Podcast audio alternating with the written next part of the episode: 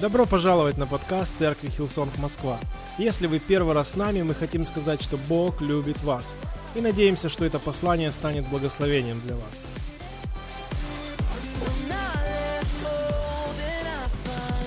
Перед тем, как я начну, я хотел бы сказать кое-что о проповеди.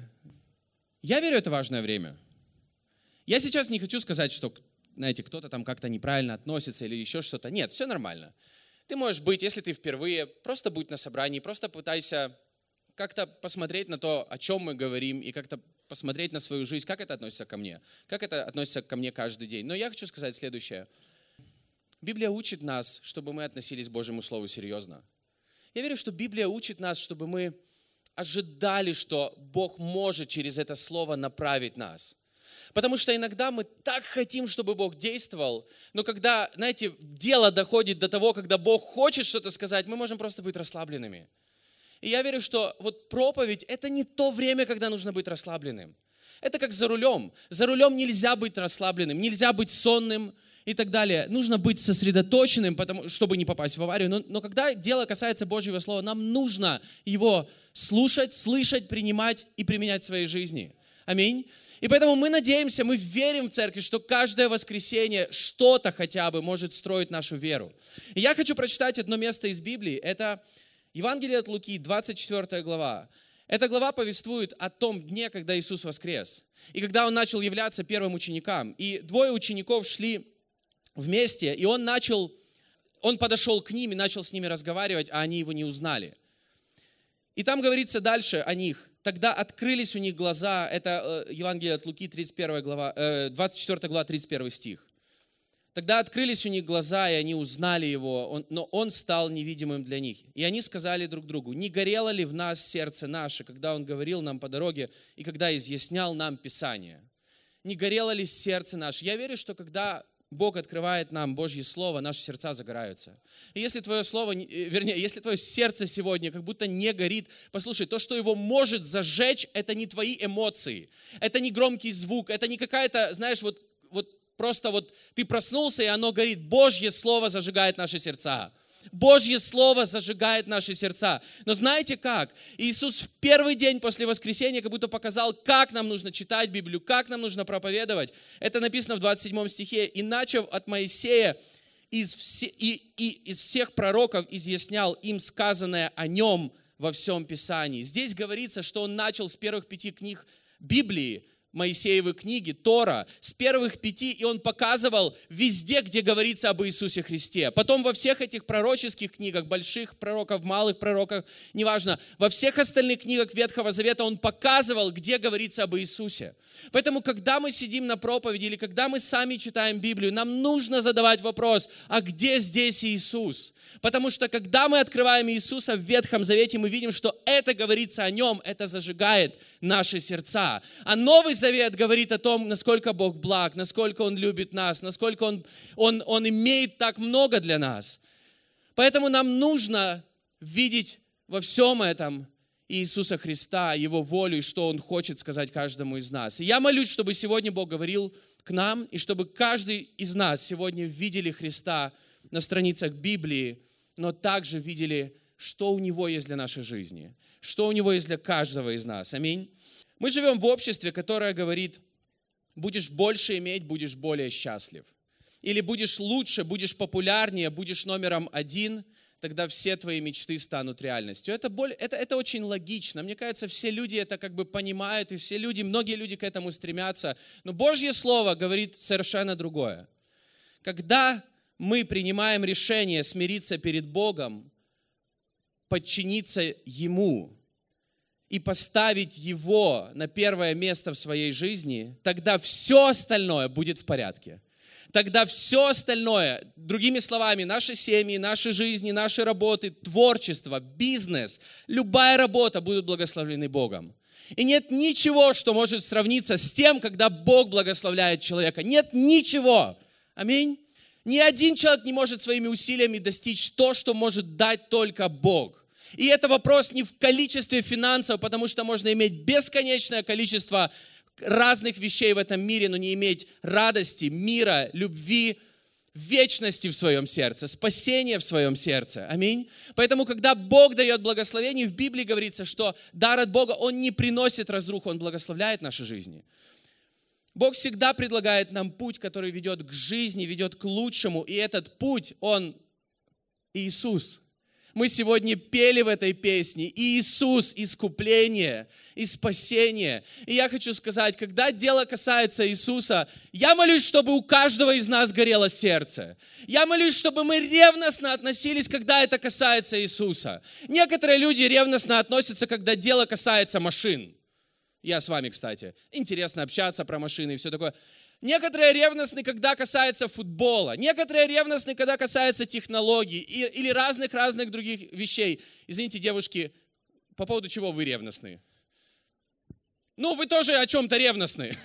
Но когда касается Иисуса, друзья, нам нужно иметь ревность, потому что Иисус это тот лучший путь, который благословит все остальное во имя Иисуса. И поэтому Бог нам дал Иисуса Христа чтобы мы верили, чтобы мы жили с Ним, чтобы мы помещали Его в свою жизнь. И я буду продолжать говорить на тему «Я второй». Идея этой проповеди я начал в прошлый раз. Я верю, что если у тебя будет личное откровение о том, что первое место в нашей жизни принадлежит Иисусу в каждой сфере причем, в каждой детали нашей жизни, я уверен, что все остальное будет так, как нужно, и это будет больше, чем даже твои самые большие ожидания. Это, говорится, это говорит Божье Слово – что то, что Бог приготовил для, для нас, для верующих людей, для любящих Его, это больше, чем наши самые большие ожидания. Это не та главная причина, почему мы это делаем, или почему мы верим, или почему мы в церкви. Но, по крайней мере, это то, что говорит Божье Слово. Библия говорит о том, что наш Господь и Спаситель Иисус Христос является первым и главным во всем творении на небесах и на земле. Он, он не был сотворен, но он главный во всем творении. Он глава, он все держится благодаря ему. Колоссянам 1 глава, 16-18 стихи написано, «Через него было сотворено все на земле, э, вернее, все на небе и на земле, все видимое и невидимое, будь то престолы, господство, начальство или власти, все было сотворено через него и для него. Еще до того, как все было сотворено, он уже существовал и все творение держится благодаря Ему. Он глава тела, то есть церкви. Он начало всего, первый среди воскресших из мертвых, чтобы во всем иметь первенство. Но для того, чтобы Бог был первым в моей жизни, мне нужно принять свое личное решение, сместить себя с этого первого места. Что такое эгоизм? Это когда я на первом месте. Друзья, в каждом из нас есть эгоизм. И если я спрошу, кто вообще не эгоистичен ни на каплю? Покажитесь, обманщики. Мы все такие люди, мы все живем, у нас у всех есть плоть. И наш эгоизм, он ставит нас на первое место. Поэтому, чтобы Иисус, Иисус и так первый во всем. У него нет низкой самооценки по этому поводу. Но когда касается наших жизней, это наша ответственность поставить его на первое место – то, что мы в церкви, это замечательно, но это касается чего-то более внутреннего. Это касается не только собрания, в котором мы сидим, но это касается того, что у нас внутри. И я хотел бы об этом говорить сегодня. Как это выглядит, когда я второй, или когда мы живем с откровением, я второй Бог, ты первый. Когда Он первый, я верю, это благословляет все остальное. И мы всегда будем выигрывать, когда выбираем Его номером один. Всегда. Даже когда это сложно, даже когда это путь, знаете, узкий путь, возможно, это сложный путь, но мы всегда будем выигрывать при этом. Продолжая думать о разных сферах жизни, понимая, что не так просто ставить Бога на первое место, мне кажется, нет ни одного человека, кому так легко поставить Бога на первое место во всех сферах. Кому-то легче в этом, кому-то легче в том, но в целом это не так-то просто. И есть так много всего, что пытается как будто забрать наше время, наше внимание отвлечь, оккупировать наши эмоции, ограничить наши финансы, украсть наше время, здоровье, мир, радость – Правда так много всего? Возможно, это много всего или некоторые из этих перечисленных вещей прямо сейчас как будто пытаются забрать твое внимание или твой мир, или твою радость. Но я хочу сказать таким людям, если вы чувствуете это, просто запомни, что дьявол, он реален, он приходит только, чтобы украсть, убить и погубить. Иисус пришел для того, чтобы благословить и для того, чтобы дать жизнь с избытком. Об этом говорится в Евангелии от Иоанна, 10 глава, 10 стих. Вор приходит только для того, чтобы украсть, убить и погубить. Но Иисус говорит, я пришел для того, чтобы имели жизнь и имели с избытком. Поэтому дьявол будет всегда пытаться, знаешь, что сделать? Сделать все возможное, чтобы с первого места в твоей жизни убрать Иисуса. Потому что все остальное теряет смысл, и вообще мы это теряем. Но когда мы, понимая это, и у нас какое-то личное откровение у каждого из нас, что Иисус должен быть первым, тогда все остальное, оно в порядке. Это как машина, у кого есть автомобиль, мне кажется, у многих есть автомобили, у вас, скорее всего, в автомобиле есть сигнализация, есть какой-то замок, автоматический замок, который закрывает все двери, когда вы закрываете машину и уходите. И знаешь, то, что ты веришь в Бога, и то, что ты в церкви Хилсон, это классно, но даже это нас не спасает от плохих людей, которые ходят на улице. Закрывайте машины, оплачивайте парковки, ездите правильно. Эй, плохие люди все равно есть. Они есть, поэтому нам нужно закрывать свои машины. Это как ставить Иисуса на первое место. Другими словами, я надеюсь на себя или я не боюсь никого. В Библии говорится, если мы не боимся, нам нужно бояться, чтобы не упасть. И как мы боимся, чтобы не упасть? Я верю, снова-таки ставя Иисуса на первое место. Как это жить? С откровением Бог первый, а я второй. Нам нужно учиться ставить Бога на первое место, я верю. Матфея 22 глава, 37 и 38 стихи. Иисус говорит, отвечая людям на разные вопросы, Иисус говорит то, что мы читаем и в других Евангелиях. Он говорит следующее. Иисус сказал ему, «Возлюби Господа, Бога твоего, всем сердцем твоим, всей душою твоей и всем разумением твоим, сия есть первая и наибольшая заповедь. И я постараюсь сейчас говорить, сегодня говорить о разных сферах личности. Каждый из нас, мы являемся личностями и разных сферах жизни, но это то, что будет относиться к каждому из нас. То есть это не будет к разным группам людей, это будет сегодня относиться к каждому из нас. Это то, о чем я размышлял. И здесь говорится, возлюби Бога своим сердцем, возлюби Бога своим разумом, возлюби Бога своей душой. Это первая и самая большая заповедь. В других местах из Библии он добавляет, и возлюби ближнего как самого себя. Все, что в Библии, оно приводит вот к этому одному.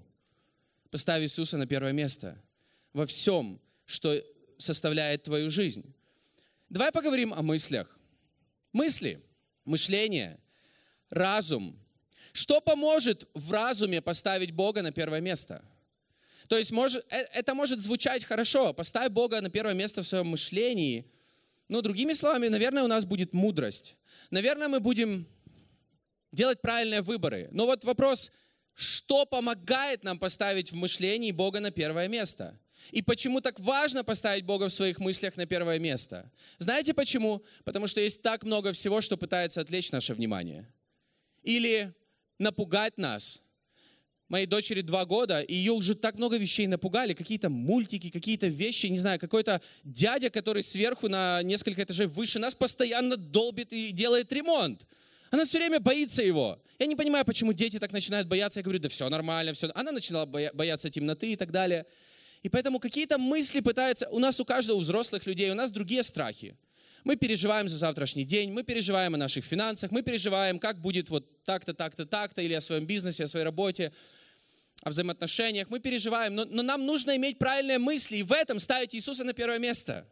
Аминь. Мысли это важно. И поэтому еще раз хочу сказать, даже сейчас во время проповеди кто-то, возможно, думает, или у кого-то как будто мысли оккупированы какой-то проблемой или каким-то, какой-то ситуацией, которая вас отвлекает совершенно от всего, что я говорил ранее, и, возможно, вы даже ничего не помните. Эй!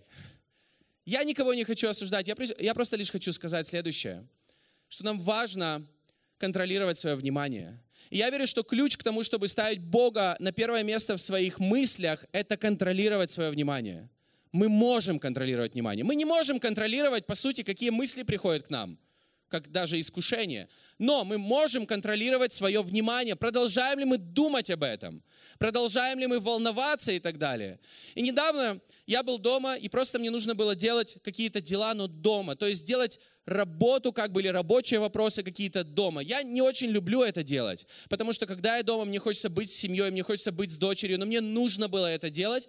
И я решил для себя, я завел будильник на один час и поставил себе для этого часа одно задание. То есть я сам себе сказал, я Эми ничего не говорил, я просто сам себе вот поставил э, с обратным отсчетом, один час на это задание, Вадик, и все, больше у тебя времени нет. И после этого пойдешь и 45 минут проведешь с дочерью. А потом решишь еще одно какое-то дело после этого. И переключишься, и с ней проведешь время и так далее. Это то, как я решил. Я так и сделал. Прозвенел будильник. Даже раньше я сделал то задание, которое хотел. Я пошел к дочери, а мои мысли остались там на работе. Или мои мысли уже думали о следующем каком-то задании, которое я буду делать. И в какой-то момент я сам себя остановил и подумал, эй, Отложи все эти мысли, твое внимание сейчас, Сэм, и тебе нужно не просто быть с ней, тебе нужно свое внимание направить на нее. Тогда это будет иметь смысл. Согласны? Поэтому наши мысли, наше внимание так легко украсть. И кто-то скажет, эй, я мультизадачный, я могу так делать, я могу сидеть здесь, делать работу, проверять Инстаграм, делать все. Я хочу сказать, может быть, ты мультизадачный, но твое сердце не мультизадачное. Твое сердце может быть сфокусировано только на чем-то одном. Оно может быть только в одном месте, где-то где оно прямо сейчас. И почему сердце важно? Потому что в Библии говорится, что мысли, они в нашей голове, но они также попадают в наше сердце. Они как бы сначала в нашей голове, как операционная память, для тех, кто понимает, что это такое, может быть, для вас будет понятно. Это мысли, которые мы думаем, мы раскладываем по полочкам у себя в голове. Но какие-то глубокие убеждения, какие-то вещи, в которые мы верим, они в нашем сердце. И в сердце размышляя, мы принимаем самое, наверное, важное решение. Размышляя в сердце, а не просто в голове, мы принимаем решение, да, я хочу прожить с этим человеком всю свою жизнь. В Библии говорится, что были люди, которые положили на свое сердце какие-то вещи сделать. То есть сердце есть какие-то, или попадают какие-то мысли, они есть и в разуме, они есть в сердце, но нам важно, чтобы наше внимание было на Христе, когда это касается Христа или когда мы в церкви. Аминь. Исайя 29 глава 13 стих. «И сказал Господь, так как этот народ приближается мне устами своими и языком своим чтит меня, сердце же его далеко отстоит от меня». Прочитав эти стихи, я хочу сказать, я всегда молился о том, чтобы мои отношения с Богом, личные отношения с Богом, они были искренними и настоящими. Я молюсь, чтобы у тебя была такая же ревность. Чтобы никогда по поводу тебя нельзя было сказать, что ты как будто с Богом, ты вот со стороны все, ты, ты с Богом, но твое сердце, Бог скажет, оно, оно не было со мной. Оно не, не со мной. Или оно не думает обо мне. Джойс Майер говорит, она написала книгу, которая так называется, «Разум – это поле битвы». Наш разум – это поле битвы, поэтому нам нужно воевать за то, что будет здесь. Когда мы все видим, когда мы слышим какие-то новости или какие-то вещи, нам нужно воевать, что будет здесь. Не отдавай так легко свое внимание каким-то вещам, которые тебя отвлекают. Не отдавай, направляй его на Иисуса. В Библии говорится, войди в свою тайную комнату. Еще когда я был студентом, я покаялся, и мы с другими ребятами, которые, знаете, там кто-то в общаге жил, кто-то в однокомнатной квартире, где у него еще братья, сестры и так далее. И вот эта тайная комната, это какая-то роскошь. Тут бы комнату просто иметь свою. И мы, мы общались, и мы вот, не знаю, кто-то когда-то думал об этой тайной комнате, и, и знаешь, так начинаешь перечислять, и единственное место для некоторых людей, в котором ты реально один, это туалет, но это не может быть той тайной комнатой, про которую здесь говорится. Я верю, что тайная комната это не место, это не, это не площадь, где ты прописан. Это наше внимание, вот здесь и вот здесь. Когда мы можем направить свое внимание на Бога и что-то Ему сказать или что-то Его попросить. Евреям 12 глава, 2 стих написано, Будьте не, э, «Будем неотрывно смотреть на Иисуса. От начала до конца наша вера зависит от Него. Он ради предстоящей радости претерпел крестную смерть, пренебрегший позор, и сейчас сидит по правую сторону от Божьего престола». Как смотреть на Иисуса? Как это смотреть на Иисуса? Не только смотреть, как он на картинках некоторых нарисован с таким нимбом, и он такой летит, и там ангелы вокруг него. Здесь говорится про крест. Когда мы проходим разные сложные обстоятельства, нам нужно представлять Иисуса на кресте. Он там на кресте ради меня. Но также Он воскрес на третий день. Он там на кресте висел ради меня, но Он воскрес на третий день, чтобы дать мне победу, чтобы дать мне жизнь, чтобы дать мне какой-то прорыв. Когда ты видишь ограничения, смотри на этого Иисуса, о котором говорится в Библии, Бог даст тебе рост. Когда ты видишь препятствия, смотри, продолжай неотрывно смотреть на Иисуса, не на обстоятельства. Бог даст тебе твой прорыв, я верю. Это слово, возможно, кому-то, я верю. Когда ты проходишь испытания, продолжай непрерывно смотреть на Иисуса, Бог проявит свою силу и даст тебе еще большее откровение о том, насколько Он любит тебя, насколько ты важен для Него. Если говорить не о мыслях, мышление это важно. В Библии говорится, чтобы мы обновляли свое мышление. Потому что из-за того, какое мышление у человека, такая жизнь у человека. Но есть еще другая часть нашей жизни, это чувство и эмоции. И я не хочу сейчас говорить только, знаете, о самых эмоциональных людях. Это касается каждого человека, потому что у каждого из нас есть чувства. Я имею в виду не просто чувство обоняния, там чувство ритма, не у меня. Чувство, которое внутри нас. Когда что-то происходит, что касается непосредственно нас, или что-то нехорошее происходит, что относится к нам, у нас возникают какие-то чувства внутри. А эмоции — это уже реакция, которая на основании этих чувств, реакция, которая выливается в наружу. Я вчера, ну, я не очень-то люблю какую-то психологию, но психология изучает чувства и эмоции человека. Чувство — это наше внутреннее состояние и ощущение относительно всего, что происходит снаружи.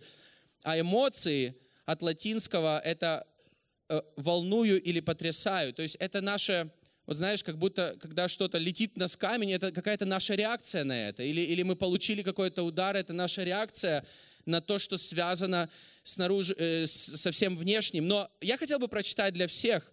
Мне, понрав... Мне показалось это важным. Просто нам всем нужно знать, что эмоции есть у каждого из нас. Может быть, не так сильно они проявляются у всех или одинаково, но они есть у каждого. Согласны? У всех есть эмоции. Здесь нет роботов там каких-то, я же не знаю, они везде сейчас, они в супермаркетах там.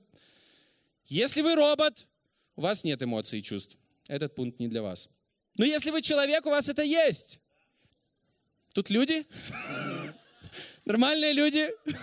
Я знаю, что мы храним свои эмоции внутри, как бы мы сдерживаем их, особенно когда приходим в церковь, но они есть.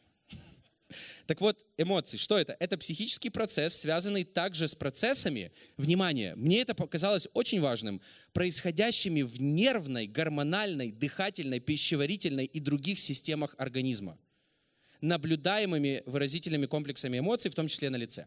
Это знаете, как у некоторых людей в нашей церкви, вот знаете, я всегда говорю, у тебя на лице все написано, можешь ничего не говорить. Есть такие люди. Есть такие. У вас на лице все написано. Но здесь написано о том, что наши эмоции, может быть, они не на лице и не написаны, мы, мы как бы, знаете, одели маску. Но, друзья, они влияют на нервную, гормональную, дыхательную и пищеварительную систему. Бывает такое, когда ты так сильно переживаешь, что у тебя живот начинает болеть. Это не смешно. Это на самом деле так. Это влияет на, на всего человека. Я имею в виду, негативные эмоции могут очень негативно влиять на жизнь человека. И когда я думаю об этом, какой ключ в том, чтобы ставить Бога на первое место в своих эмоциях и в своих чувствах. И моя жена за 7 лет брака очень четко мне объяснила, фраза «успокойся», когда она неспокойна, это как подкидывать дрова в костер. Вообще не помогает. Успокойся.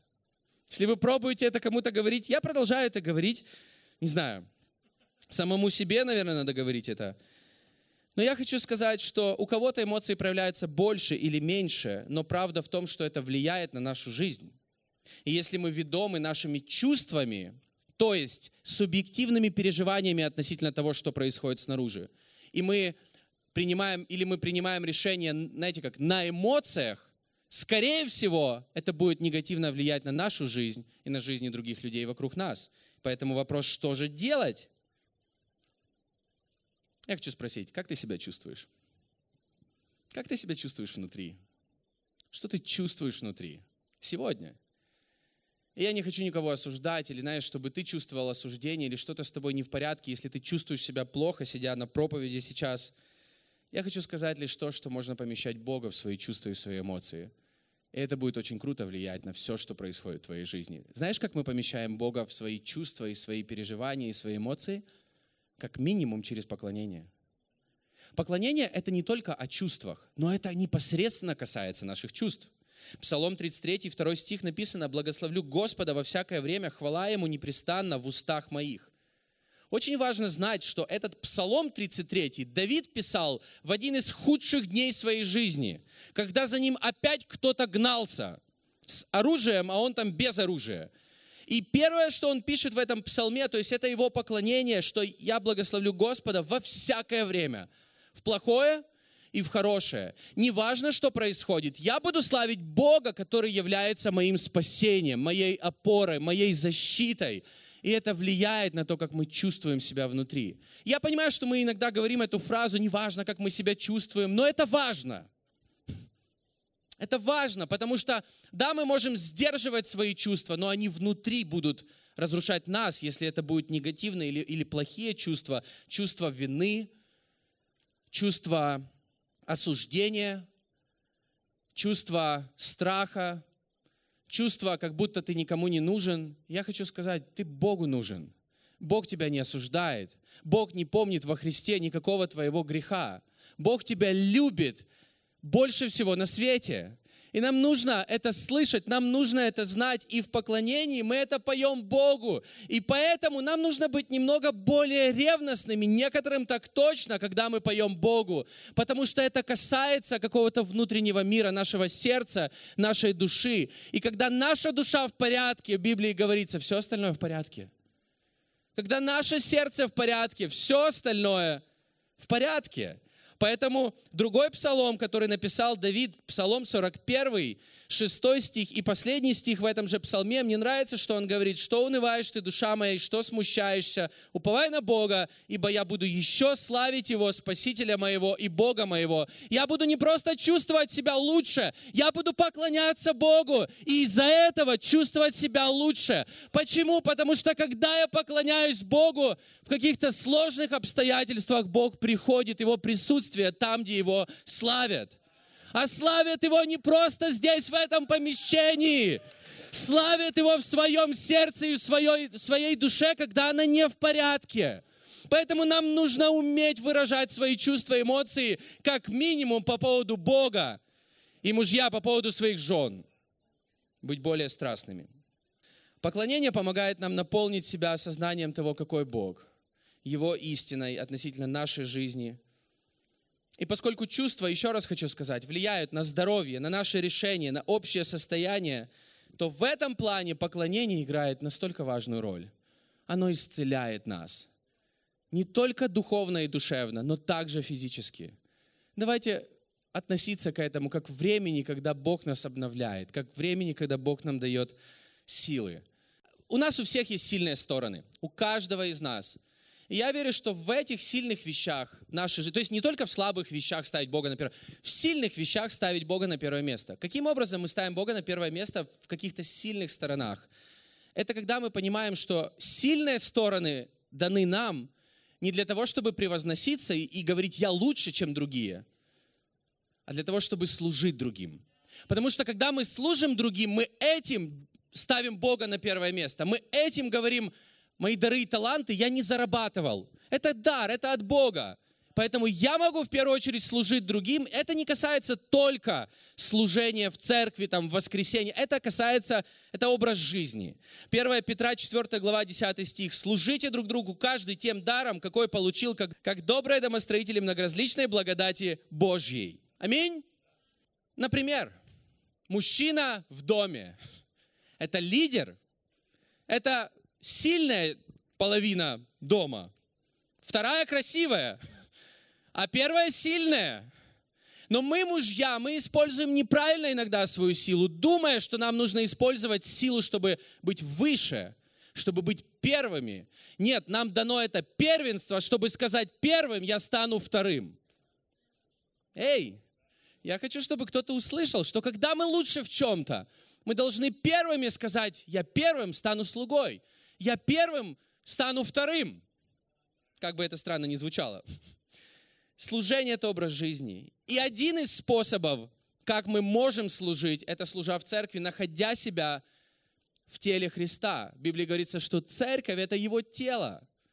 И мы находим себя частью этого тела и находим, что мы можем использовать те дары и таланты, которые Бог нам дал, чтобы служить другим людям и приносить духовную пользу другим людям.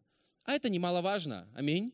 1 Коринфянам 12 глава, с 4 стиха. «Дары различные, но Дух один и тот же, служение различное, Господь один и тот же, и действия различные, а Бог один и тот же, производящий всех, э, все во всех. Но каждому дается проявление Духа на пользу».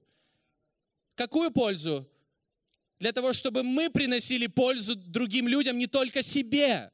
По-правильному мы используем свои сильные стороны для того, чтобы работать, для того, чтобы ну, зарабатывать или чего-то в жизни добиваться. Но Библия говорит, что мы также можем использовать наши сильные стороны в первую очередь для того, чтобы служить другим людям. Я уже 15 лет с Богом в церкви, именно в церкви. И я вижу много людей, которые служат Богу верно на протяжении многих лет. И что я вижу во многих людях, которые отдают, знаешь, как будто Богу свои дары и таланты, их работы, их добровольно, их работы, их бизнесы, их навыки общения с другими людьми, их лидерство, оно также растет, улучшается, и это влияет на их работы, на их бизнесы или на их другие дела, на их жизни, на их семьи. Поэтому служение – это не только, что мы отдаем, мы через это растем.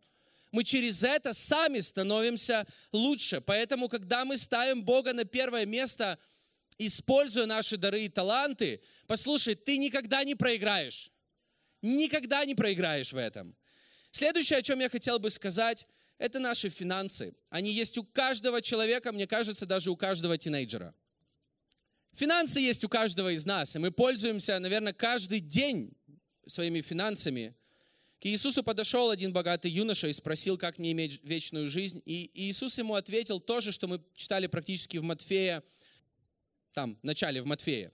Луки 10 глава, 27 стих, он говорит, он сказал ему в ответ, «Возлюби Господа Бога твоего всем сердцем твоим, всей душою твоею, всею крепостью твоею и всем разумением твоим, и ближнего твоего, как самого себя».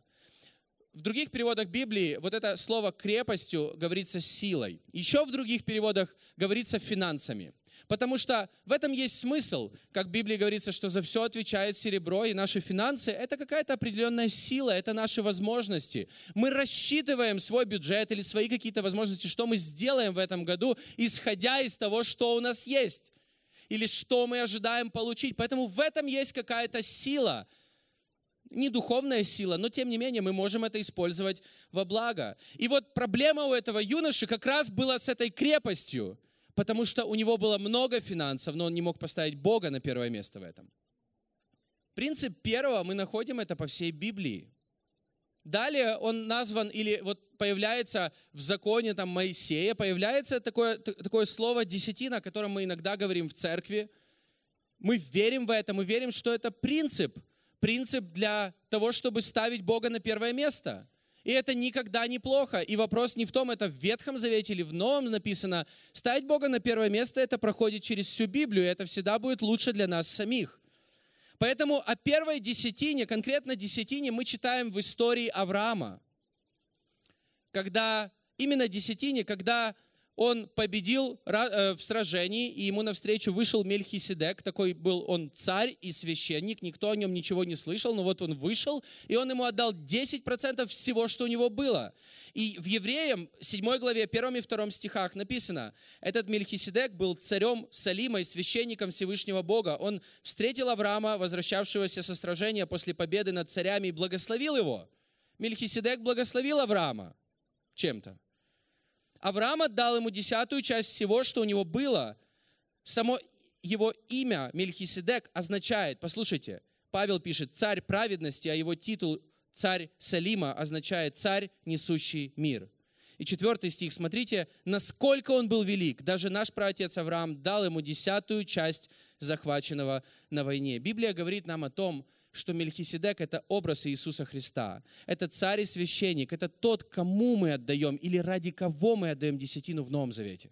Поэтому я верю, что люди, которые жили во времена Ветхого Завета или во времена закона Ветхого Завета, то, как они отдавали десятину или то, с каким отношением они отдавали десятину, это очень отличается от нас. Потому что для нас это не закон, это честь и привилегия.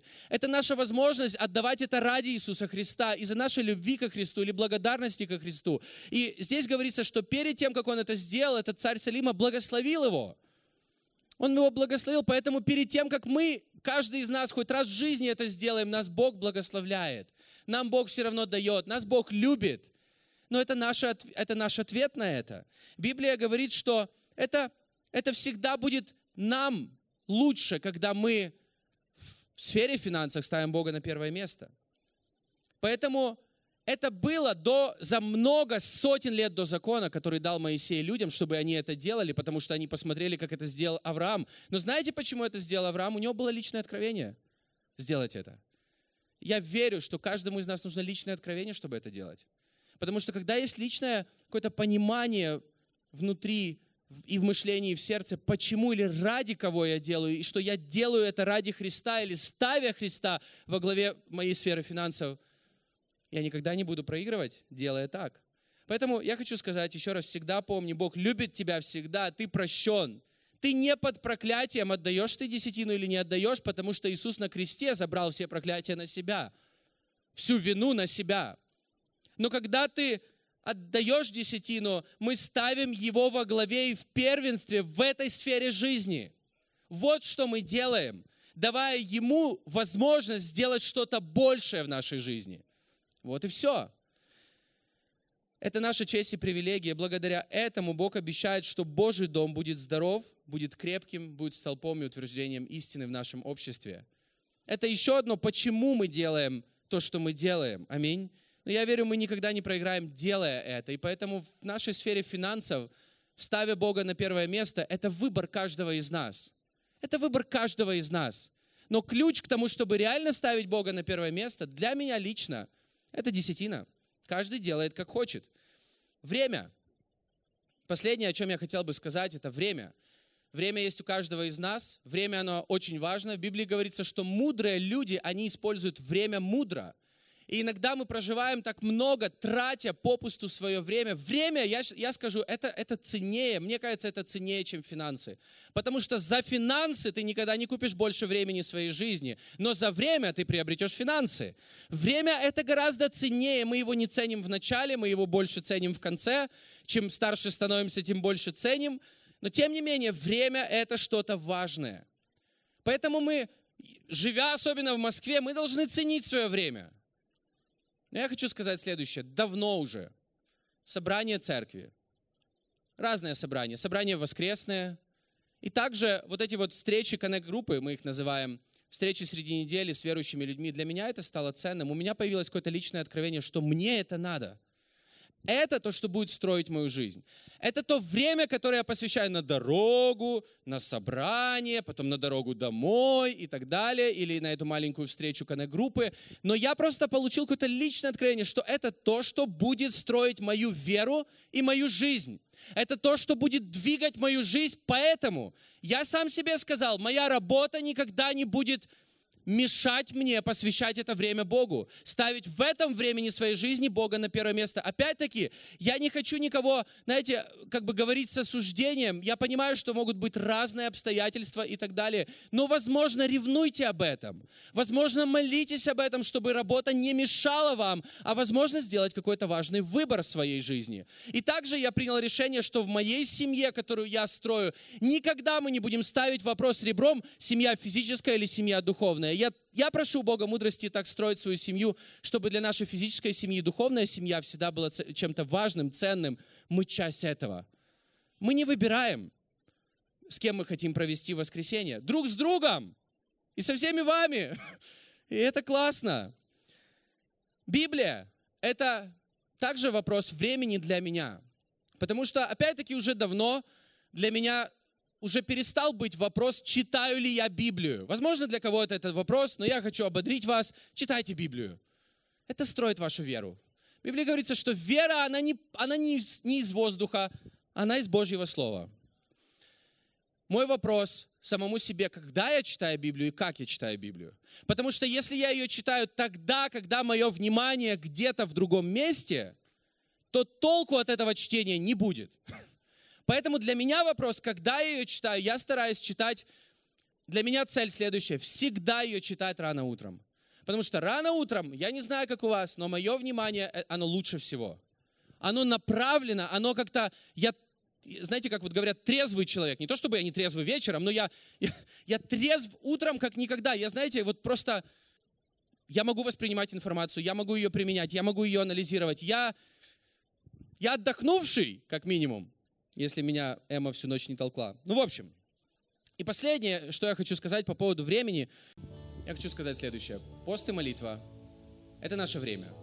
Я верю, это также касается времени, и мы приняли решение, что всей церкви мы будем брать пост, и вы можете немного больше прочитать вообще о посте, который мы приняли решение брать, о чем мы будем поститься, или как мы будем поститься, каким видом поста. И мы написали такую статью или как бы такое послание или текст и поместили его на наш сайт о посте. И я просто ободряю на протяжении этой недели каждого почитать, что мы написали о посте, потому что я верю, это может очень, очень повлиять на эти три недели. Это, это не три недели диеты, это три недели поста. Поста и молитвы.